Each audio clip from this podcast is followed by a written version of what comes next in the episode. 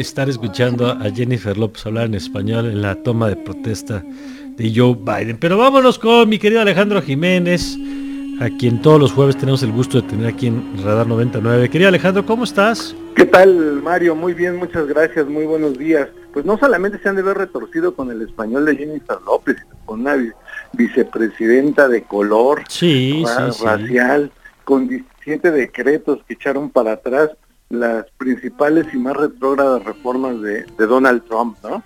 Yo, creo, que... sí, que se les ha de ver atorado. Platicábamos temprano con Edgar Rodríguez, poco en el en la sensación de desamparo en Estados Unidos de estos grupos que crecieron bajo el discurso de Donald Trump, que les dio permiso, digamos, en el discurso desde la Casa Blanca, y que ahora pues están viendo a dónde se, se refugian.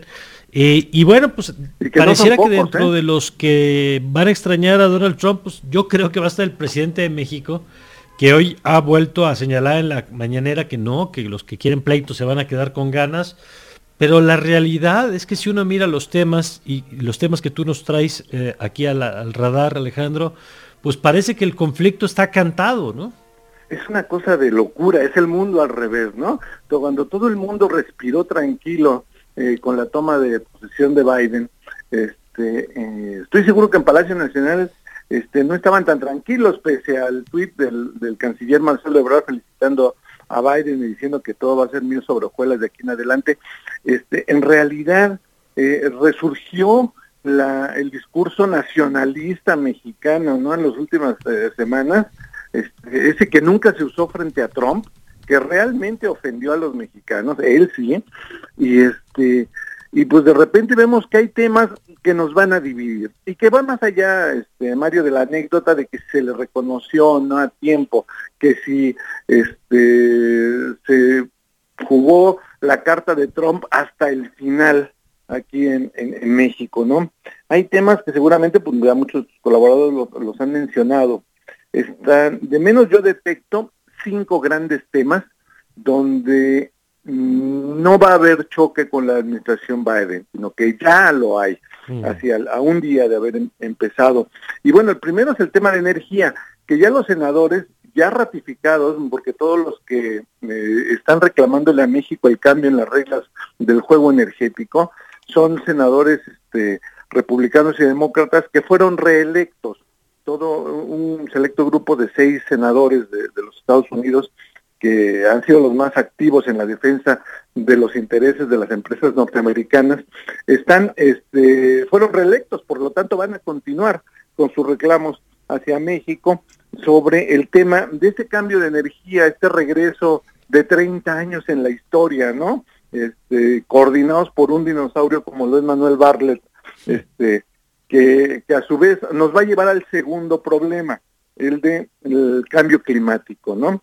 Eh, como ahora ya somos enemigos desde el gobierno federal mexicano en pleno siglo XXI del cambio climático y de las energías renovables, este, también esto nos va a enfrentar. Hay un proyecto de, de John Biden de crear un corredor eléctrico desde el norte, desde el sur de Estados Unidos, desde Texas hacia Centroamérica. Eh, con energías renovables.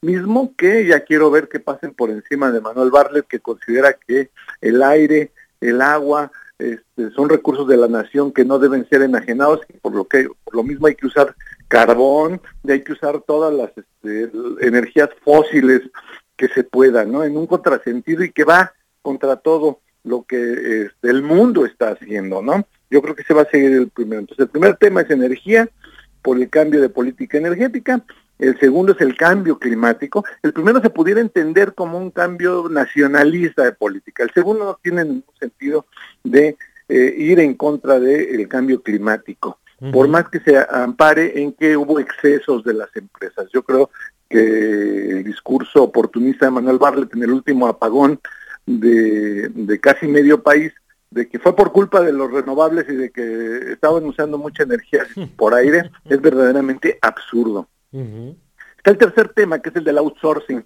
que está en las reglas del, Tratado de Libre Comercio. ¿Ha habido abusos de empresarios mexicanos en el uso de outsourcing? Sí, eh, que escondieron este, prestaciones y escondieron sueldos para poder este, pagar menos este, eh, costo social de sus empleados, ciertamente. De ahí a desaparecerlo, esto va en contra del Tratado de Libre Comercio, que ha defendido sobre todo siendo senadora Kamala Harris y pues ahora como vicepresidenta no te quiero decir cómo va a estar ese tema. Es el tercer tema, outsourcing. El siguiente, de la desaparición de organismos autónomos, también de, y reguladores, ¿no? COFEMER, este, COFESE, IFETEL, el INAI, que están amparados por una legislación firmada no solamente con Estados Unidos, sino también con Canadá, de que debe haber árbitros justos que este, regulen al gobierno. Este gobierno de Andrés Manuel López Obrador no le gusta la regulación, no le gusta que lo chequen, él dice yo ya soy diferente, no me tienen que checar a mí, pues yo soy bueno, yo no miento, yo no robo, y sin embargo, este, los órganos reguladores son necesarios en cualquier parte del mundo. Ese es un cuarto tema. Y un quinto tema, pues es el que hemos visto eh, recientemente con los temas de seguridad, el de la DEA. Mientras Trump nos regresa de manera irregular a, un sospechoso como el general Cienfuegos, Salvador Cienfuegos, este, ahora se duda de las eh, virtudes de la, de la DEA y de manera muy estridente como lo hace Alejandro Gertz Manero. Y este la DEA dice, pues vamos a replantear nuestras, nuestras diferencias con México porque México no tiene lealtad en el, eh, tema de seguridad y, da a conocer, dio a conocer el expediente Cienfuegos de 700 páginas, donde ciertamente nos pudimos enterar lo endebles que estaban siendo los cargos contra el general Cienfuegos, sin embargo, este, esa filtración, más allá de los acuerdos del tema de seguridad de la cooperación, va a afectar esa cooperación. México se está distinguiendo por defender a los narcotraficantes, por no atacarlos con esta lógica de que nosotros no vamos a emprender una guerra como la de Calderón, este, eh, lejos de no no atacarlos es protegerlos.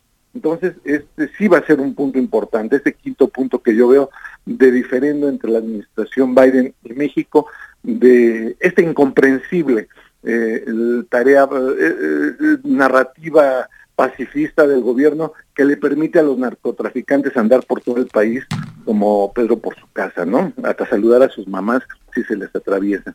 Entonces, yo creo que va a ser la agenda difícil, no anticipo que esto sea una guerra, que se van a romper relaciones diplomáticas, creo que en la diplomacia opera mucho el pragmatismo, pero creo que va a ser un tiempo mucho más hostil que se tenía extrañamente con, con Donald Trump.